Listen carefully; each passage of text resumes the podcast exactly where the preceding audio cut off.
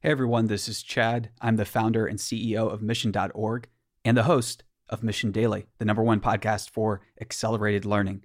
Mission Daily was recently selected as Best of 2018 by Apple for a reason. In every single episode, you're going to learn actionable strategies that you can apply to your life to become healthier, wealthier, and wiser.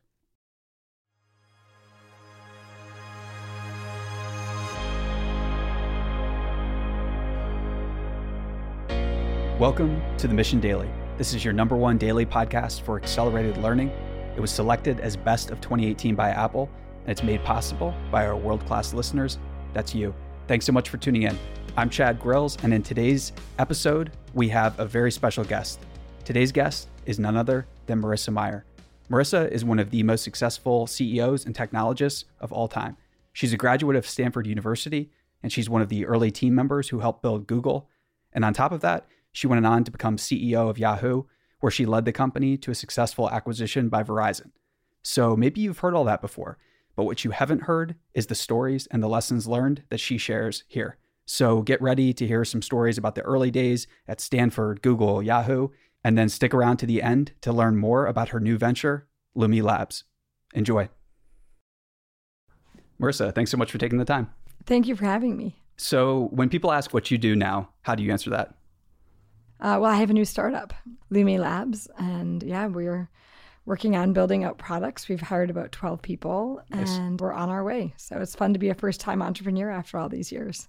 I love it. So you are doing uh, startup labs that's focused on media and the future of AI. Is that how you would describe it or? Lumi Labs is a working title. We're essentially founding a company, but we cool. want to have a deliberate period of experimentation where we try a lot of different things and we see what we really get excited about, what our friends and family and limited betas get excited about, and then we will ultimately release a product coming out of that. And so, and a lot of the areas that we're very interested in, they all have to do with applying AI to everyday tasks, but mostly sure. mostly media tasks.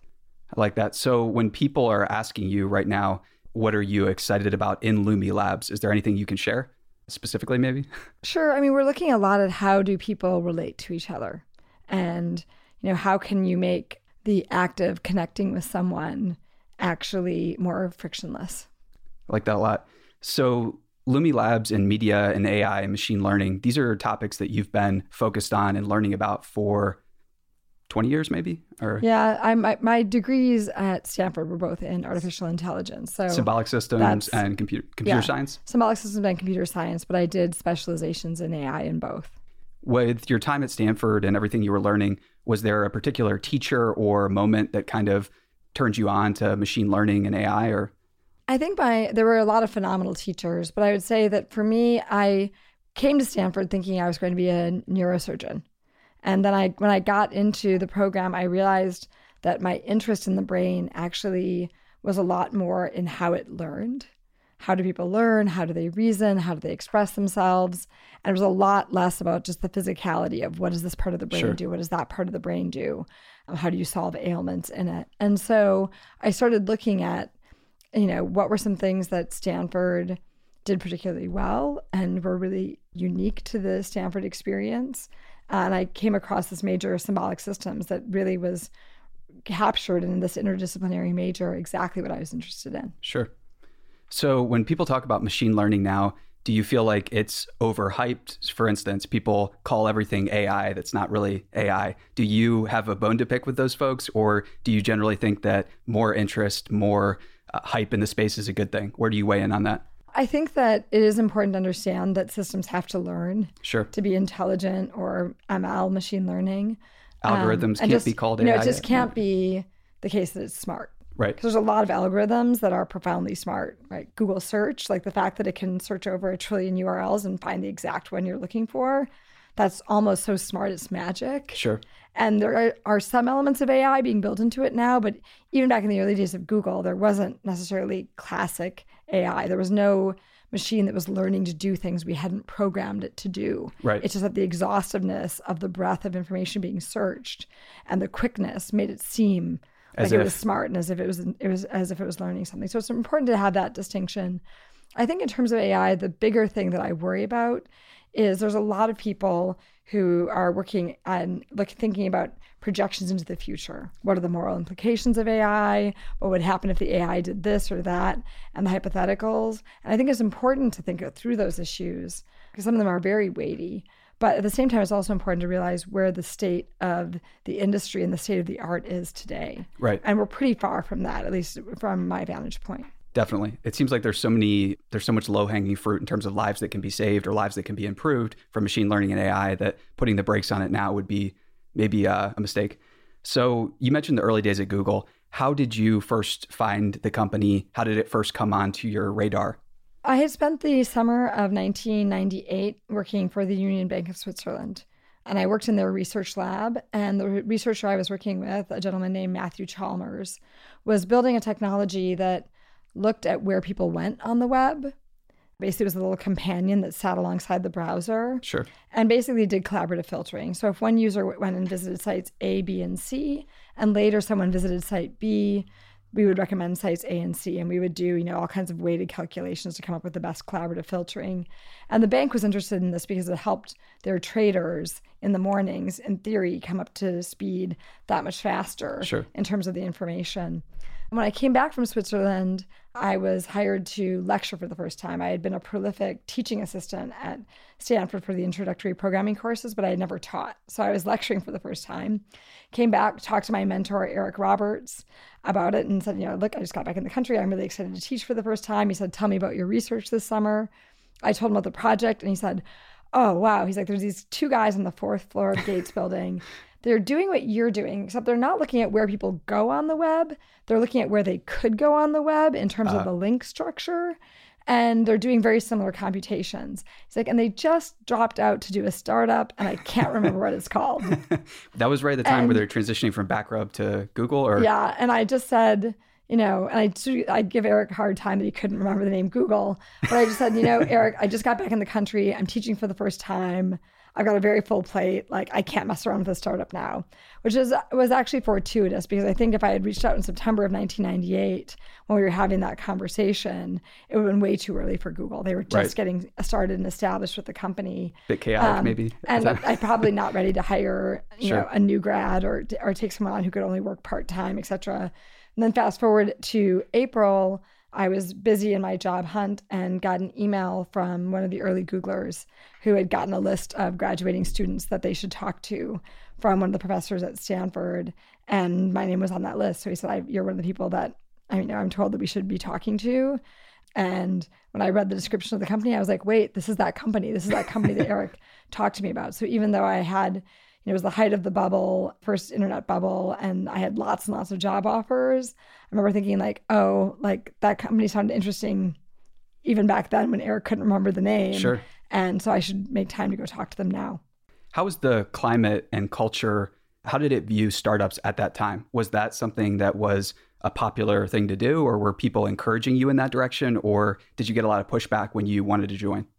I think that it was something where a lot of people who are graduating with computer science degrees, it was sort of expected that at some point they'd go to a startup. Right. In fact, I even remember I was debating between, in the end, Google and McKinsey, and also some a teaching offer at Carnegie Mellon, et cetera. And as I was looking at the different opportunities, there was one point and I was talking to Eric Roberts about it, and he said, you know, in this day and age, given like the internet and everything that's happening and the way startups have really come back and are you know to the forefront with Yahoo and etc. all really leading the charge. He's like, no one would be surprised if you went to a startup and if you wanted to have that experience, right. like you're the most technical, you know, you're going to be now right after you graduate and so you know this might be if you want to do the startup thing now is kind of the time or a great time to do it it sounds like sage advice not all of us are that lucky sometimes we are sometimes we work hard enough to get a mentor like that how has mentorship like that been a part of your career been a part of your life you know, for me, I would say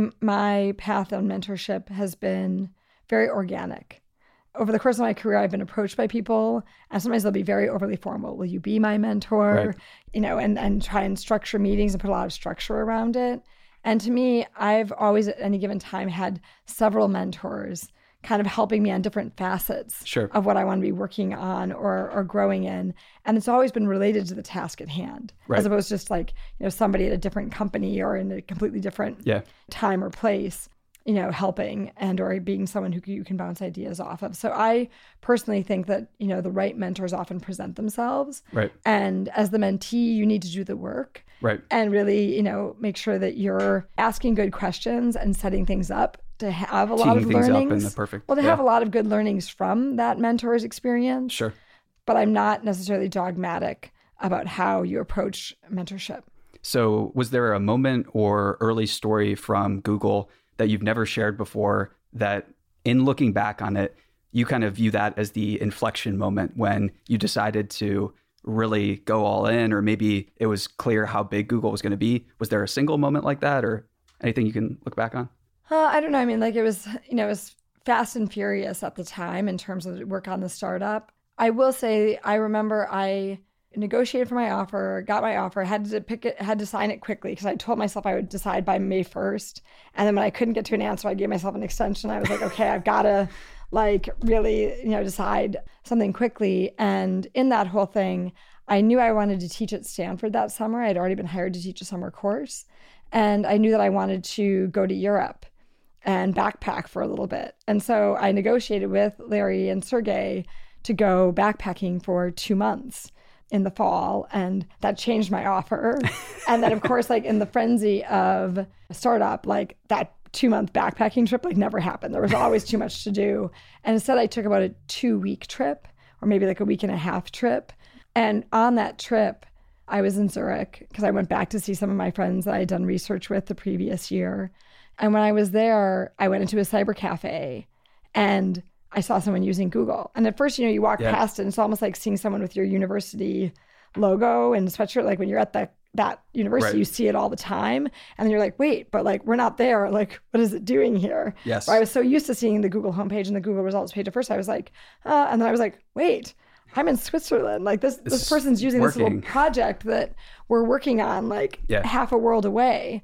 That's when I realized really how quickly a product that worked really well could scale, Yeah. and how quick and how fast its reach could grow. Did you share that story with Larry and Sergey when you came back? Yes, I mean, like we, I, I talked about it with them extensively when we got back because basically we knew that, you know, search was basically second on the internet only to mail Right. in terms of overall usage, and basically over time it's been about one in every twenty pages or so that people view on the web happens to be a search results page. So about five percent Right. of the time people are searching when they're on the internet. Uh, but the fact that they were using us to search was actually like noteworthy. So I wasn't surprised Yeah. to see a search up on like a you know in the cyber cafe of twenty computers. You'd expect at least one screen to have search results Something on like it. that. Yeah. But it was surprising that it was our search results. Yeah, uh, that's really, really cool to hear.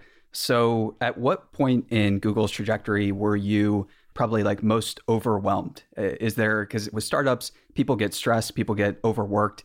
Was there a moment like that for you? And how did you get past it? How did you fix things or maybe, yeah, like reorient yourself maybe? I don't know if it was a really a reorientation, but I do remember, you know, there were lots of periods where things were a lot of hard work. Right. But I do remember we had gotten the Netscape contract the day before I started. And then about a year later, we managed to land the Yahoo contract. And, at the, Nets- same time, just real quick for people that might not be up to speed with that. So, the Netscape contract, that was the first licensing contract, the first big right, one. where like basically Google would be one of five search engines Sure. offered in its rotation in its search center. And the next year, basically Yahoo was the biggest internet site by far, and they swapped from Inktomi powering them to Google. So we were basically, you know, we, this was Major our- victory. a, a- major victory for us and a big shot for us. Simultaneously, because we weren't even sure if we'd be able to get the Yahoo contract, it was something we courted for that entire year. We also had been trying to create the world's largest search in, uh, index, and we had been crawling a billion pages. of books, right? Or Uh, not or- of books, of, of actual web pages. Okay, but gotcha, for gotcha. comparison, we the previous summer our index had about 30 million pages. Gotcha, gotcha. So we were basically had we had grown the index and the capabilities of our crawler and our algorithms by about 30x, let alone with the traffic increases, because actually, you know, there's two dimensions of growth, right? There one we're growing the index, the other is we're growing users. And so then it basically came to pass that we were like, okay, we're going to launch the Yahoo partnership and what we called the Giga Index, the billion page index, on the same day with two press releases on the wire. And it basically meant that we all were there and we didn't leave the office for about four days. Wow. Leading up to it. And we barely had time to sleep. We were like, you know, sleeping in shifts. And like when you're doing like strategic sh- sleeping where you're like, you can be asleep for these two hours, but not those two hours, like, you know, it's, you know, it's rough. And the morning of the launch, it was back in the day when you actually loaded up press releases on the wire. Sure. And so the PR team had loaded up the two press releases the night before. They were going out at six in the morning that Google had a billion page index and that Google had won the Yahoo partnership. And at about 4 a.m., we realized we had two data, data centers, one West Coast, one East Coast. And we had everything prepared on the West Coast. But then we needed to be able to serve Yahoo's traffic out of our East Coast data center, which meant we needed to do a cache fill to make our search snappy. But we'd fill the cache by doing basically a load test and hitting it with a lot of queries from the West Coast. Or we needed to be able to serve our new big index out of the East Coast. And the problem is that both of them were going to use our cross country bandwidth.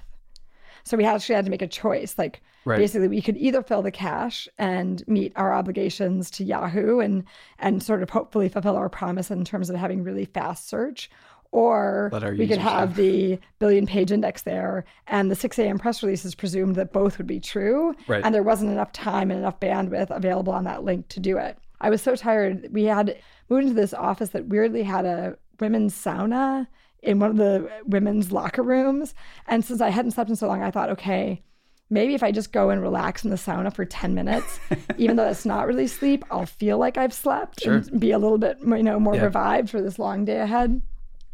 So I remember I, I, I went in, I set like a 10 minute timer to be in the sauna. And about seven minutes in, someone came and got me and they said, like, look, we've discovered this problem. Like, we can't do both fill and the index transfer. Like, there's just not enough capacity. We've got to get founder input on this. Right. And Larry had gone home to be ready for press interviews and everything that was undoubtedly going to come the next morning. Sergey was there overseeing the development and the execution of all this the night before. He had gone to sleep under his desk. It's like I had to go and like wake Sergey up at four in the morning. I was like, okay, yeah, like which one? Because we can't make them both true. you know, I remember that was like a really intense moment where it was it was ambitious, and by about noon. We had gotten every we had gotten both of them done. Sure. But as we went live at six in the morning, we had the cache fill completed so our search stayed fast but we copied the billion page index over over the next you know four to six hours that's exciting to say the least. So it sounds like you had a world class technical team. Uh, was that fair to say at the beginning? There... Yeah, I mean we had we had tremendous a tremendous technical talent. Was it a situation where, despite that expertise in terms of technical talent, that you still needed to learn things that nobody knew about yet? Because you're kind of on the cutting edge of a lot of different fields there, where the future is being written as you go. So was that a situation where you were trying to learn all this stuff as you went, or was it like, no, we know how to do everything? No, I mean, we're definitely, there were definitely times when we were inventing new things. Like, yeah. you know, we needed, we had set up our data centers so differently than other companies. Everyone else was using these big mainframes. Mm-hmm. We were buying off the shelf computers, pulling the boxes off them, loading them into racks and basically running in like in a single refrigerator sized box about 80 different computers. And that has all the kinds of problems with heat right. with you know power with all kinds of with all kinds of elements on it. And interestingly because of the setup we also needed all, like really big switches. So we would you know we would go to cisco with our spec for what we needed in terms of a switch and they'd be like what are you doing? Like, who needs this? And we were like, wait, like, we really do need this, yeah. right? And um, so that was definitely, there was a, a, lot of amazing work done early course of Google because there were a lot of things that had to be invented. If you think of it as a search engine, not as a search engine, but as like a steam engine, mm-hmm. but, you know, our traffic from those early days would grow like 100,000 times over our index would grow in that t- in the span, span of a year 30 times over but in the span of you know, the rest of the time like 30,000 times over. And so if you think of it as an actual engine, it was an engine where in the course of five years, it had to work millions of times harder and be millions of times more efficient. And so th- those kinds of leaps in optimization, in compute power and capabilities, in how you handle the data and what's in memory, right? And all the different techniques. There were tons of things that were invented, you know, on the technical side, MapReduce, and you know, a lot of the different things that are now industry standard and taught everywhere. Right. Sharding data. Those were things that there were a lot of early internet pioneers that were all dealing with those things, but a lot of the now disciplines of them were actually defined by some of the early technical work at Google. Fascinating. So when you're on the cusp of new industries and you're creating and inventing, it's not the easiest thing to maintain composure and be wonderful and have a nice like kind and caring culture. Sometimes you have to be abrupt and sometimes you have to tell people like it is. You have to be honest with your feedback. And in the new york times article that came out you know you mentioned that larry and sergey weren't afraid to raise their voice if they needed to with certain people in certain situations. Do you feel like silicon valley has kind of like has lost that or maybe turns their nose up at that a little bit I don't because I think that, you know, in the world of startups, it's just it just makes good sense. Sure. Right? You know, you have a scarcity of resources, you have a real scarcity of time. And I think in those moments, you don't necessarily think of it as being rude or right. ill-mannered. It's just a matter of that, you know, to actually like get everything done that needs to get done. Because the know, stakes you, are you so need, high. You need to be concise. Sure. And so I think that in the world of startups and in the world of fast moving technology, people are pretty forgiving around that, which isn't to say, I mean, I would say that, you know, Google always had a very respectful culture, which right. I'm really grateful for. There was always a lot of respect in all directions. Their culture is amazing. My wife works there uh, today, by the way. It's fantastic. And it, it was always it was always a great a great culture, but no one took offense at the fact that they spent someone spent two minutes explaining why the answer was no as opposed to 15 so as google is starting to hit rocket ship growth and there's an ipo in the future trying to get my timeline right here but there's the sequoia investment i think a year later there's the yahoo investment and then ipo is that roughly no i mean so we it's funny because we felt like we were like the grandfatherly IPO because gotcha. like what happened was we took the Sequoia and the Kleiner Perkins investment the same month that I started. Oh wow! And okay. then the next year, when Yahoo selected us as their search search engine, they put some money into the company.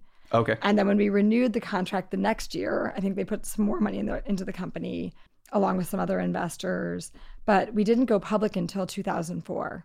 Okay. And so basically, it took about six years, which in startup world, like either you know, in 1999, either you were going public in 18 months to two years, or you weren't going to. But what happened to us was and at the time it was scary, but it became healthy. Is you know we experienced the first that first bubble burst, like March of 2000. Tons of startups go out of business. Yahoo's market cap takes this huge plunge, mm. right? You know, there's kind of memes like you just hear it in passing on television shows or movies, like the web is dead, or like the web died this month. Sure. And you know, and through all of that, like it really meant that for a long time, the door was closed. And you know we had to do a really good job running the company in a way that was frugal in a way that was really focused on getting to cash flow positive and profitable.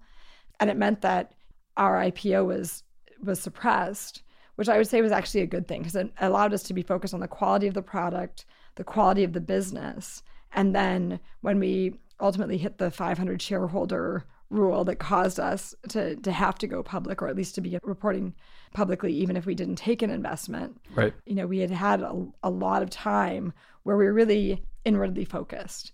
And we were and i will say like there were a lot of us who were worried about going public where you're like wait you know you don't want the stock ticker to affect the employee's mood. Right. Right? You don't want to feel like wait like we actually just released a great feature but our stock was down today and the and our competitor's stock was up. Does that mean it wasn't great, right? Like you don't want to have a signal. It's a huge distraction. Not, it's a big distraction, but also it's noisy. Yeah. And sometimes it's a it's a trailing indicator by definition, and so you don't want people making decisions on really forward looking things, right. Based on the mood of a trailing indicator. Right. I think Bezos talks a lot about this, where the work he does today or the stock price today is reflected on work they did four years ago or something along those lines. But Good yeah. to keep in mind. But for us, it was nice because we had been able to be very inwardly focused for a long time and not had that distraction. And even then, once we did go public, Larry and Sergey were very careful, and Eric were very careful to set the tone that it was a financing, you know, it was a financing event for the company. And they didn't really want to change the way it operated to the point where Sergey didn't even attend the IPO in New York he made a point of staying in Mountain View and going and visiting engineers in their cube and asking them about their projects. That's a strong statement. I, I really love that story.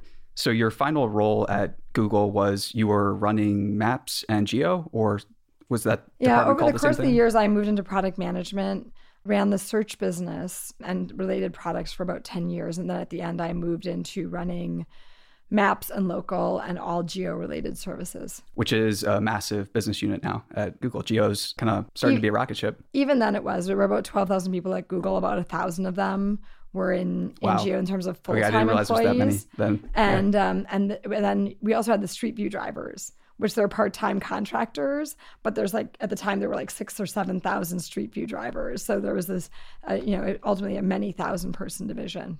When did you decide or start to think about leaving Google for the next adventure? I didn't. So the next, you know, Yahoo presented itself to me. I got a call from a headhunter, and I thought that, that it was the same recruiter who had put me on the Walmart board. And so I thought he was just calling for like the cursory, like, congratulations, you've been voted onto the board. It's finally happened.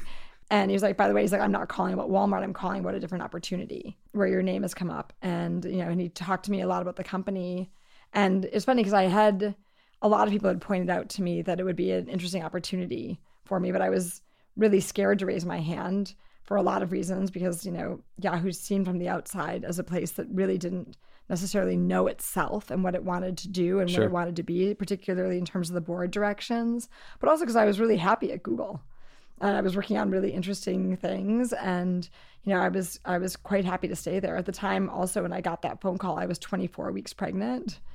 And I was like, look, like I'm just, I've got a bunch of different projects, including like Google Maps on iPhone and things like that, that are all scheduled to basically launch yeah. like the month before my baby comes. And like, I'm just going to get all these projects launched, like have my baby, be on a nice long maternity leave, come back, you know, figure out what I want to do next year at Google. Like, you know, I, I didn't have any idea I would be leaving, especially then. Like, I had my whole plan kind of locked and loaded already in terms of how I wanted to handle it and what I wanted to do. I hadn't necessarily disclosed it at work yet. But that said, I felt like the Yahoo opportunity was so special that I had to consider it. And I heard myself. It's kind of funny because he described this company, and I, I thought it was a different company that had also been looking for a CEO. And I had gotten several calls from them earlier. And I just had, like, no, not interested, no, not interested. So I said, oh, I think I know what company you're talking about. And no, I'm not interested. And he was like, well, it's Yahoo. And I was like, oh, it's Yahoo. I was like, he's like, are you interested? I was like, yes. And it was so funny because he, he was like, really? And I was like, yes, I'm really interested. So yeah, that's the type of thing you don't tell somebody yes unless you're very, very serious about it. But I mean, it's one of those like out of body experiences where I heard myself say yes and then be like, yeah, like it is something I've always, I've always had a lot of respect for Yahoo. I was really grateful to the role it played in the early internet, the role it played particularly at Google. But the friends I had had work there over the year were incredible technologists and also just really nice people. Yeah. I love, just separate from technology, I love art. And I talked to a gallery owner I really respect once, and I said, you know, who do you bring into your gallery? And one of the things he said is he's like, I always bring in nice people. And his theory was he's like, well, one, life is too short to work with people who aren't Just nice. But two, he's like, for an artist, you feel their mood and their temperament in the work. And I think the same thing is true of technologies. Definitely. Right. If the person is unhappy yes. or not that thoughtful about people, the emotion gets translated like into it actually media, gets translated the into yeah. the product in terms of the way it does things and the feedback it gives the user. And you could just tell by using Yahoo that the people there were really nice and like had a lot of fun and joy Right? They had a real joie de vivre, as they said, as they would say, and and I really, you know, I'd always respected that about the company. So you decided to make the leap. When you got there, what did you find? What was the first maybe couple weeks like? I would say, you know, it was exhilarating to be there because it was a lot of the problems I had always worked on. It was search, it was email, it was maps, it was mobile, there were social components. It was a lot of the stuff I had worked on at Google but it was an entirely new context with new people, new advantages, new disadvantages. And I just really love atmospheres where you learn that much. Yes. Right. And so I was like learning so much in such an intense period of time. And I was like, and in all truthfulness, I probably wasn't as good at it. right. Like at Google, you know, there were so many things that had just come up over the years in such a base of knowledge that, you know, you know, maybe there was a course of the day I could handle like a hundred things coming up and just know exactly what to do next on all of them. At Yahoo, it was slower going, right? It might be more like 25 or 30 things that were coming up in any given day but you know learning something new with each and every decision each and every conversation which i just really i really loved that. So i was really very excited about yahoo. And also i like design and i take a very broad view of design because some people would say oh you mean like the design of chairs and modern furniture? Or and like no i think of design broadly as like design problems design thinking. Sure. and trying to come in take Yahoo, say, okay, like there's a lot that works about this company and there's a lot that doesn't work about this company. How can I design a team, a product portfolio, an ultimate setup where we can really thrive was the biggest, hardest, and most interesting design problem I've ever got to work on. So, when you're working on what sounds like a very, very difficult design problem, are you referring to books? Are you referring to experts? Are you, how are you putting together your team of rivals, you know, that proverbial team to handle it? You're relying a lot on experience, you're relying a lot on the people who are there. You know, one of the things I said is that, well, I got there and then they said, when will your strategic kickoff meeting be?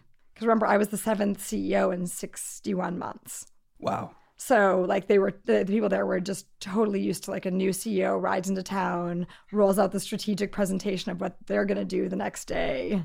Yeah and everybody's just keeping track of and like and I and they and I said I'm gonna just talk to people and listen for about 90 days and maybe once I'm about a quarter into it I'll present my strategy. And I said because look like there's a lot of very smart talented people here who've been here for a long time. If solving Yahoo's problems and and finding the particular formula that works was easy yeah. someone would have done it a long time ago. Sure and so I was like, you know, I really felt that you you had to like listen to the people who were there. And one of my favorite stories of the early days, I would go down. I'm a shy person, but I would make a point of going down to the cafeteria every day and just sitting down at a table and just talking to anyone who would talk to me. I was in the cafeteria and I had my tray and I was walking around and like someone came over and like tapped the tray and said like, is it go time? and I was so used to people leaving. I mean, Yahoo had experienced 24% attrition in the first six months of 2012 before I got there. Wow. Which means one in four Yahoos had walked out the door during those six months. And I thought the person was saying, like, I'm leaving, like, you know, and I was like, I was like, oh, please don't leave. And he's like, I'm not talking about leaving. he was like, look, there's a bunch of us that have been sitting here for years, waiting for the board and management to like sort itself out. Right. And we all have our ideas about what Yahoo should be and what we should do and what would make us great again. And he's like, Is it go time? He's like, Can we just run and do what we think needs to be done in order to fix this company? And I was like, Yes, by all means. Like, don't let me please, slow you down. Please right? help. Like, Fast. you know, I was like, my job is to like get the things that are getting in the way out of the way and let the team run. So by all means, go, go time. like, That's so exciting. And I love the idea too of just being patient and respecting the intellect. And because so many people jump into new situations and assume that they have all the context. But it, so it took about 90 days then, it sounds like, to get fully briefed on the situation, right? Yeah, and also just understand like what are some of the best ideas that people have. Yeah. And what's what's already going well, what's been tried and isn't going that well. Yeah. Especially too when it's I find, anyways, that oftentimes the shy people, the more introverted types, sometimes they have the best ideas. And it's just, you know, creating that culture of getting people to speak up and sharing their ideas is pretty difficult. How did you go about making Yahoo into a meritocracy of ideas? Not saying that it wasn't before, but how did you maybe improve the information sharing amongst colleagues and executives and yeah. Well, I made a real point to at each of the meetings my probably the first six months of meetings at the end of every meeting doing around the room. And it was brisk but you know basically making sure that even somebody who'd been sitting there the whole time right. not saying something trying to understand like were they doubters? Were they did they agree with everything that had been said? And so making sure that you really sweep the room was something that was was really important. But also i think it's the david kelly book the art of innovation. He talks about in companies there's information brokers and there's information fountains And there's some people who are like, they get an idea or they hear about something and they kind of keep it to themselves and decide who they're going to tell, tell, you know, about this idea or Sure. about this work. And then there's other people who just like, just spew their ideas, other people's ideas, you know, just talk, talk about them all the time because they don't care who picks up the idea and runs with it, right? They Right. care more about it becoming a reality. And I tried to set a culture where at Yahoo, people understood that information fountains were going to be rewarded a lot more. And that kind of over communication that happens would be rewarded a lot more than information brokers. And this notion of just like, well, I've got this report, I've got this view. Yes. Like, Yeah. you can't see it. We started really stressing transparency. I mean, we did that through, we had a big meeting every Friday where for an hour we would go over all the un- upcoming unreleased products. And we'd also spend about a half an hour with my whole executive team there answering questions, whatever the company wanted to talk about the good, the bad, the ugly. And it really, at first, was a very anxious moment for the company. Up until then, the company had had a lot of leaks and also you know it was just something where like wait they just hadn't really talked about like that's not going very well or this is going really well but you know it really became a, a core staple ultimately of of the culture and i think that by giving people the access to and the responsibility of all that information.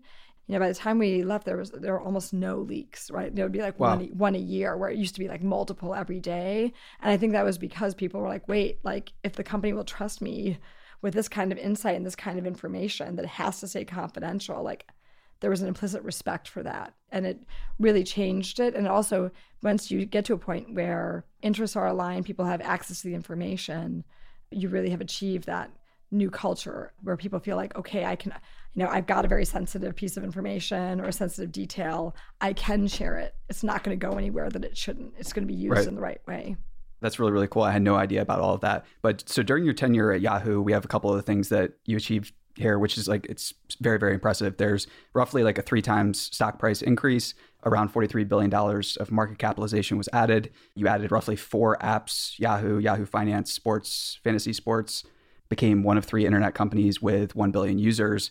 A buyback of shares, roughly 27% of shares were bought back. And ultimately, you ended with a very successful acquisition to Verizon. How do you view your time at Yahoo? Well, some of those things I'm very proud of. Some of those things I can't take credit for. So we do feel that, you know, we were good stewards of capital. We had an amazing investment in Alibaba. Alibaba itself was a rocket ship.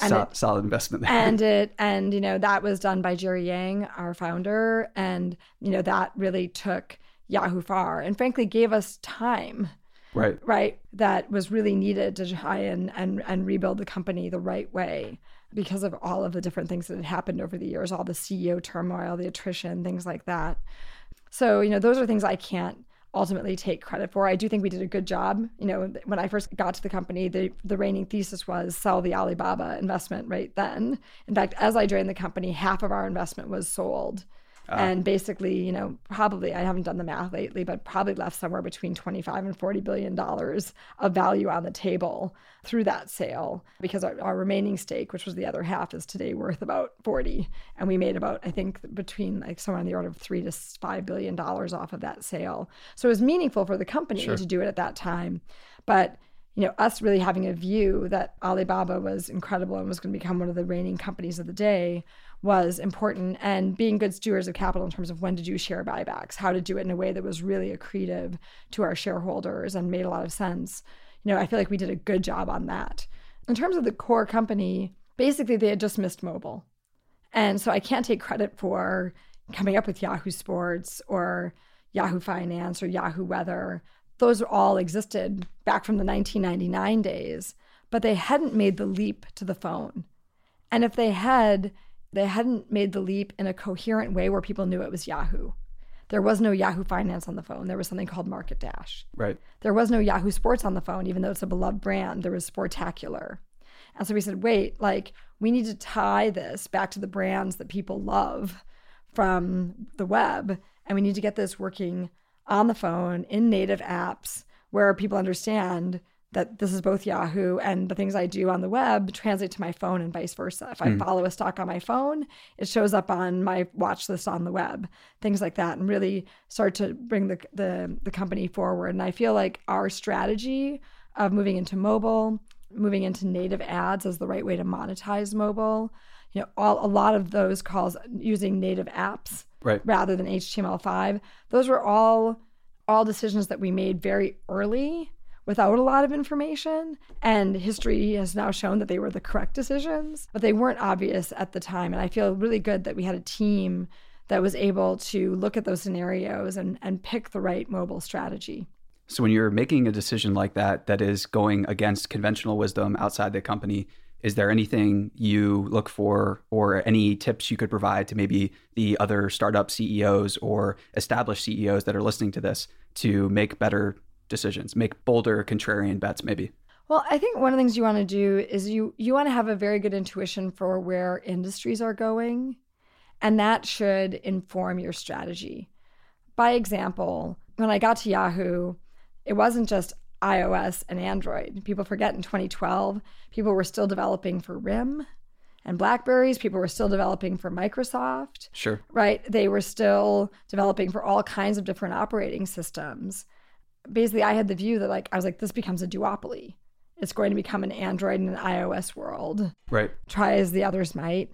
And we should plan for that. And we should stop diverting development energy into these other smaller platforms but further, if you say, wait, if we're really only developing for two platforms, you don't need to do things like HTML5. Right. HTML5 is an optimization that allows you to go to many platforms at once. If you say, like, look, we're really just building for these two because they're the ones that are going to matter, then you say, wait, we need to change our entire development strategy because HTML5, while it's very versatile across platforms, is sometimes slow. Mm-hmm. It's not as performant as native apps. And so, you know, kind of, you know, that was one of the key decisions that we made at the time and Adam Cahan, who headed up my mobile group, and I made that together. And we had the same view. We were like, in the end of the day, there's two that will matter. Right. But if you take that thesis and you know extend it through your product strategy, you'd say, okay, then all this HTML5 development, and we had a big program called Mocktails, which was building APIs to make HTML5 development easier. You're like,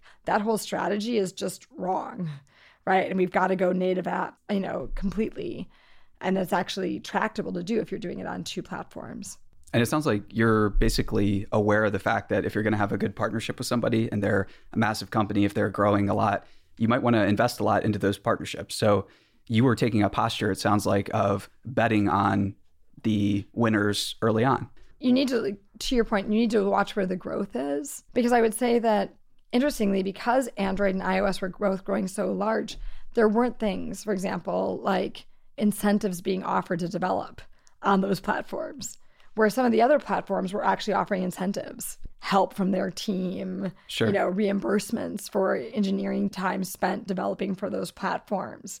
And so there certainly was a moment of like wait you essentially get development on these other platforms for free. Why not do it? Right. Right? And you'd be like because it's actually going to cause us to make the wrong technical decisions. If we had kept trying to develop for four or five platforms we would have developed in html5 but if you just say, wait, like I understand I'm giving up potentially free labor and free product right. development here, but I'm going to be doing it because I ultimately will get my products onto much faster growing platforms. That's the right trade off to make, even though it is, in essence, it costs you more. Definitely. So, what was the best lesson that you learned about time management and productivity at Yahoo? Because you were doing a ton.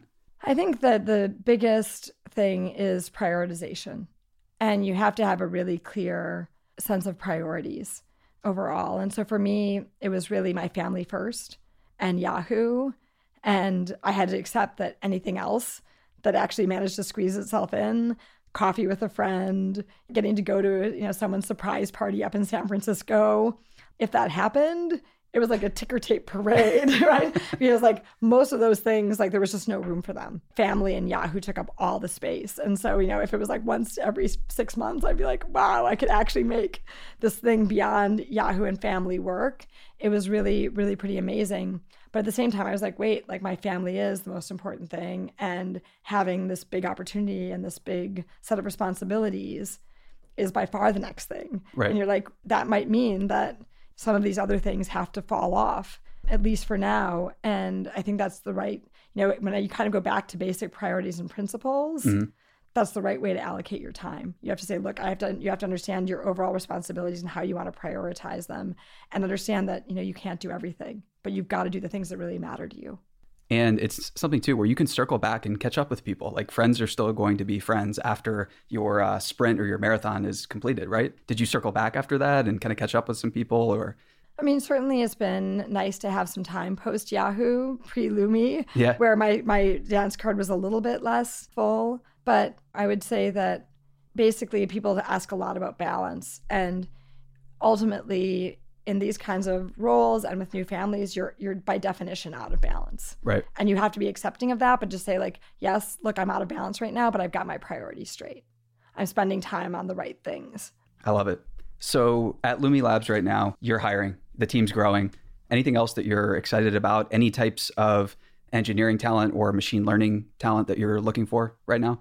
Sure. So as I said, we've hired about 12 people so far. So we're growing and we are hiring. We're hiring full stack engineers as well as machine learning engineers and at all levels of experience. So we are hiring some new college grads and we are hiring experienced people in the industry and so far it's been it's been terrific we actually i think now have our engineering team has been roughly 50-50 50% women 50% men and which is kind of fun, funny Congrats. and nice because our founding team my founder enrique muñoz torres you know, we're 50 50. And so the company's kind of grown in scale and in that proportion. But overall, it, it's it's been terrific. And we think that the culture's coming together really nicely. You know, everyone is to the point of like life is too short to work with people who aren't nice. Absolutely. We've got people, you know, who we really respect their abilities, but also they're nice, fun people to work with. And how did you first meet Enrique? I think it was through work. Enrique and I now have worked together. He, I was like, wow, we're really that old. But I believe I hired him 15 years ago, or 14 or 15 years ago. He was a new grad out of MIT, and I hired him into a program I ran at Google called the Associate Product Manager Program. And how important do you think shared history with a co founder is like that? I don't know that it's it's hard to get perspective because it's the first company I've ever founded. I've worked with a lot of entrepreneurs over time. I've bought a lot of companies over time. And so I've seen a lot of different entrepreneurial relationships. But, you know, for us, I will say it's nice because we do have a common set of experience. So there's a lot of conversations where I can imagine if you hadn't worked together before, it would be an hour long of you Catch saying, up. like, well, when I saw this happen at Google or when I saw this happen at Yahoo, this is how it ultimately played out. Sure. Where with us, we can just use shorthand. We're like Google News. And he's like, exactly, right? like we knew exactly, like we, we know exactly what that means. Um, right. For a long time, one of my longtime managers at Google was a guy named Jonathan Rosenberg. And his father was a world famous economics professor at Stanford. And he said economists are like amazing because they argue. I don't know if this is true because I haven't been to these conferences, but he would go to these, Jonathan would go to these conferences and he'd be like, they argue by number. and he's like, there's basically about a hundred or so economic arguments. And someone puts together a new economic theory he's like and everyone looks at it and thinks about it and then they'll be like seven. And then someone else will be like i counter with 13 like, and like you know and it's sort of interesting and like enrique and i aren't quite that concise but we have that same kind of shorthand where it doesn't have to be a long discussion or a long argument on things. And that's energizing. We can, we can just talk, yeah, that... you know, just be like, yeah, seen that situation before. Yeah. Like we know what to do and we don't have to spend a lot of time rationalizing it or discussing it. Yeah. When you have that type of mind meld or whatever you want to call it, or camaraderie or rapport with somebody, it's almost like energizing. You can tackle bigger problems than you could with people that you don't have the history with. So, What's your goal with Lumi Labs for next year? So, if we were to fast forward to next Christmas, holiday time, New Year's, and if you're taking a moment to relax with your family, looking back on the year at Lumi Labs, what are you going to be thinking about that you've accomplished? What are you going to be most proud of? Well, I would say at Lumi Labs, we're in a hurry. And Mickey and I both are very impatient people. We want things to happen quickly, but we also want to take a long view. So I'm not sure that one year is the right time period to look at it in terms of the lens. But I will say, I hope that by this time next year, it's not called Lumi Labs anymore that was always meant to be a working title. I sure. hope that we've got our first products out, that we've renamed the company, that we're working on building out our product portfolio. I hope that you know over the next year we like at least double in size, you know, if not more than double in size. So you know we were we have kind of an informal goal of getting to maybe 20 people by the end of this year. So I'd hope that we're kind of at about 2x that by this time next year. And I hope that our main objective, which is the objective of a lot of startups, but we really do mean it, is to change the world. We want to affect the lives of our users in a positive and profound way. it's been a privilege to work at both Google and Yahoo. And on the sale to Verizon, we had to try and summarize Yahoo's impacts, right? We knew that we were going to write this blog post that said the company had been sold, and we wanted to take and kind of encapsulate what Yahoo had been for people up to that time as part of that blog post. And so we had this major brainstorming session where we put all these different like people met and got married, right? People did this, right? Like, you know, right. like all the different ways that people's lives had been touched. And we were trying to figure out like, okay, you know, how do you group these kinds of outcomes and these kinds of outcomes and like, you know, bullet point them into all these different sections of this blog post. And then suddenly someone just said, the simple point is that Yahoo's a company that changed the world and very few do there's a lot of successful companies in the world and then there's ones that really touch people's lives and change how people think and how they conduct their day-to-day lives and you know we really hope that lumi labs does something like that but what in, in that kind of goal one year is too short to really measure it the oh, impacts oh, are seen much much much later very cool. So, to finish things up here, start to wrap things up with the interview, we have a series of lightning round questions. So, are you ready for them? Sure. Okay. Favorite book or books could be just a book you've read over the last year. Could the Design of Everyday Things by Don okay. Norman. Love it. What about apps? Any one or two apps on your home screen that you love? I do like I like Yahoo Finance a lot. I'm a prolific Uber user and was an early investor in Uber, and I think it's just a great a great service. But like both Yahoo Mail and Gmail, they're both on my home screen, and I prefer them to the native mail app that ships with the phone. Yeah, you know, I'm trying to think if there's others. I've been experimenting with different like family sharing apps. I used this okay. uh, the app called Path for a long time, yeah. but it recently shut down, and now I'm using one called Tinybeans.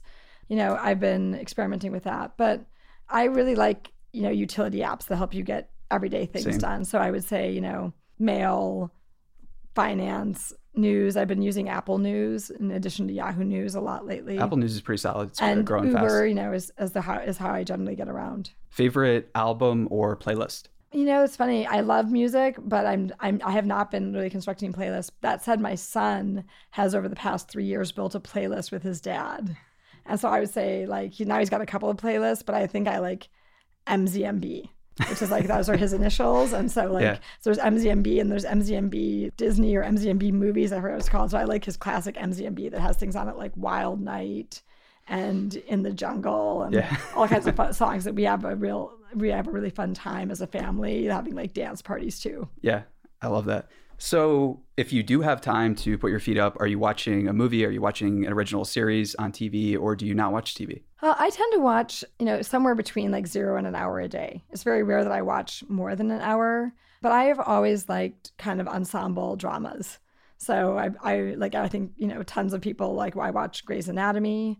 So, I, you know, I've been with Grey's Anatomy for a long time. I've liked The Good Doctor the past two two years. I also like This Is Us maybe because I have twins and there's triplets on oh, the cool. show, and so My it's kind of interesting yeah. to like think about the relationship among multiples. Sure. And you know, so I, I like those kinds of, of dramas overall. I also am really addicted. I just think like The Crown from Netflix is like one of the best television shows ever made. Very cool. So. Marissa, this has been amazing. Thank you so much for coming in and taking the time. Is there anything that you wish people would ask you in interviews that I haven't asked that you want to share, or maybe that you just want to leave our listeners with? No, I don't think so. Though I will throw in one plug because my my day job right now is Lumi Labs, right? And I am doing something small on the side called the Corner House. Okay, cool. And I basically bought a commercial facility a few years ago that operated until 2013 as a mortuary. It is, you know, it's almost like, you know, you're like, wait, like, what were you thinking buying a mortuary? But it's a great piece of land and a great facility right off of University Avenue, and I'm trying to reinvent it as a center for working moms, families, kids, oh, so after cool. school enrichment, all of those kinds of things. And you know, that's something I'm really passionate about is how can you be a resource in the community, bring families closer together. And you know, over the course of the interview, we've talked a lot about how do you integrate work and family life together and i hope that that side project even though it's you know it doesn't have the the kind of global ambitions that lumi labs has it you know it's something that i think could be a, a great resource for the the community and hopefully will start off a trend i'm finding there's people all over the world that are kind of attempting similar things and we'll see sort of what what comes out of that which is exciting too That is. Marissa, this has been amazing. Thanks so much. And for everybody listening, they can find you on Twitter. They can find Lumi Labs, lumilabs.com.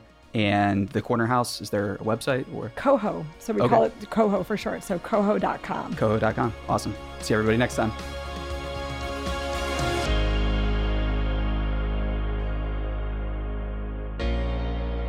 Mission Daily and all of our podcasts are created with love by our team at mission.org. We own and operate a network of podcasts and a brand and story studio designed to accelerate learning. Our clients include companies like Salesforce, they're a customer times five, Twilio, and Katera, who work with us because we produce results. To learn more and get our case studies, check out mission.org slash studios. If you're tired of media and news that promotes fear, uncertainty, and doubt, and if you want an antidote to all that chaos, you're at the right place. Subscribe here and to our daily newsletter at mission.org. Each morning, you'll get a newsletter that will help you start your morning and your day off right. Hey, listeners, thanks for tuning into this episode. I hope you enjoyed it as much as I did. If you haven't already, please subscribe, rate, and review this podcast. It helps spread the word, and I would greatly appreciate it. See you next time.